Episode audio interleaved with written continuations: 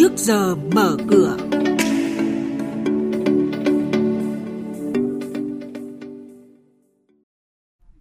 Thưa quý vị, thưa các bạn, việc tăng vốn điều lệ cho các ngân hàng liệu có cần dùng ngân sách? Tổng công ty máy động lực chưa thể chuyển lên sàn thành phố Hồ Chí Minh.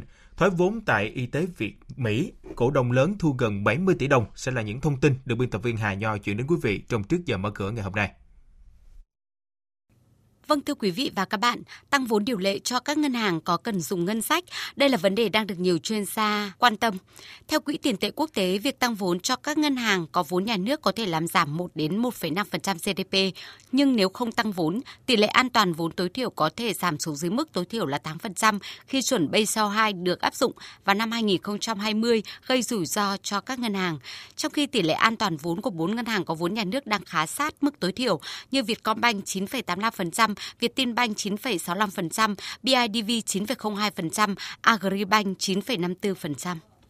Tại Đại hội đồng cổ đông thường niên của Tổng công ty Máy động lực Việt Nam, nhiều cổ đông đặt câu hỏi về việc chuyển sàn niêm yết của tổng công ty từ sàn Upcom sang sàn giao dịch Thành phố Hồ Chí Minh. Ông Bùi Quang Truyện, chủ tịch của Tổng công ty Máy động lực Việt Nam cho biết, năm ngoái tổng công ty đã thuê đơn vị tư vấn BSC thực hiện các thủ tục niêm yết Tuy nhiên trong quá trình thực hiện, tổng công ty đã không đảm bảo điều kiện vì theo quyết định của Thủ tướng Chính phủ, nhà nước sẽ thoái 52,47% vốn, nhưng tới nay Bộ Công Thương vẫn chưa phê duyệt phương án.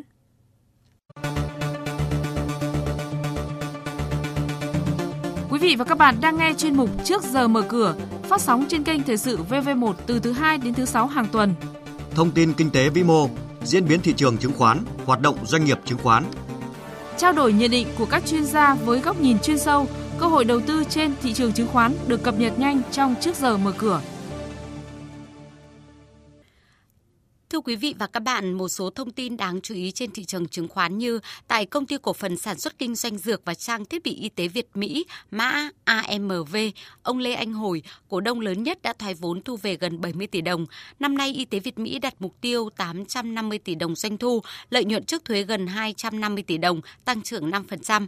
Theo kế hoạch, AMV cũng sẽ phát hành 280.000 trái phiếu chuyển đổi riêng lẻ để huy động vốn, kỳ hạn trái phiếu từ 1 đến 3 năm.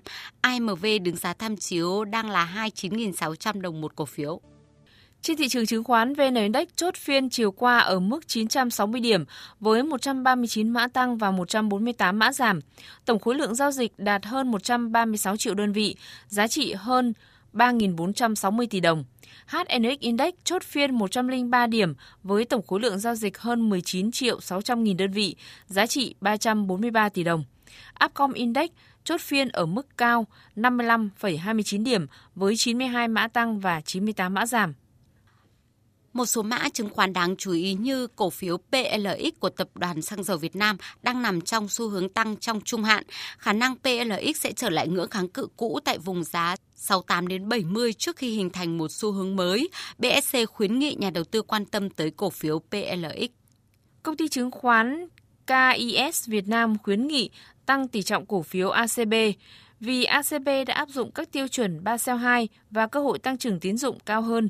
Ước tính lợi nhuận trước thuế của ACB năm nay là hơn 7.000 tỷ đồng. Dự báo giá cổ phiếu ACB sẽ đạt khoảng 40.200 đồng một cổ phiếu vào cuối năm. Do vậy, KIS khuyến nghị nhà đầu tư tăng tỷ trọng cổ phiếu ACB.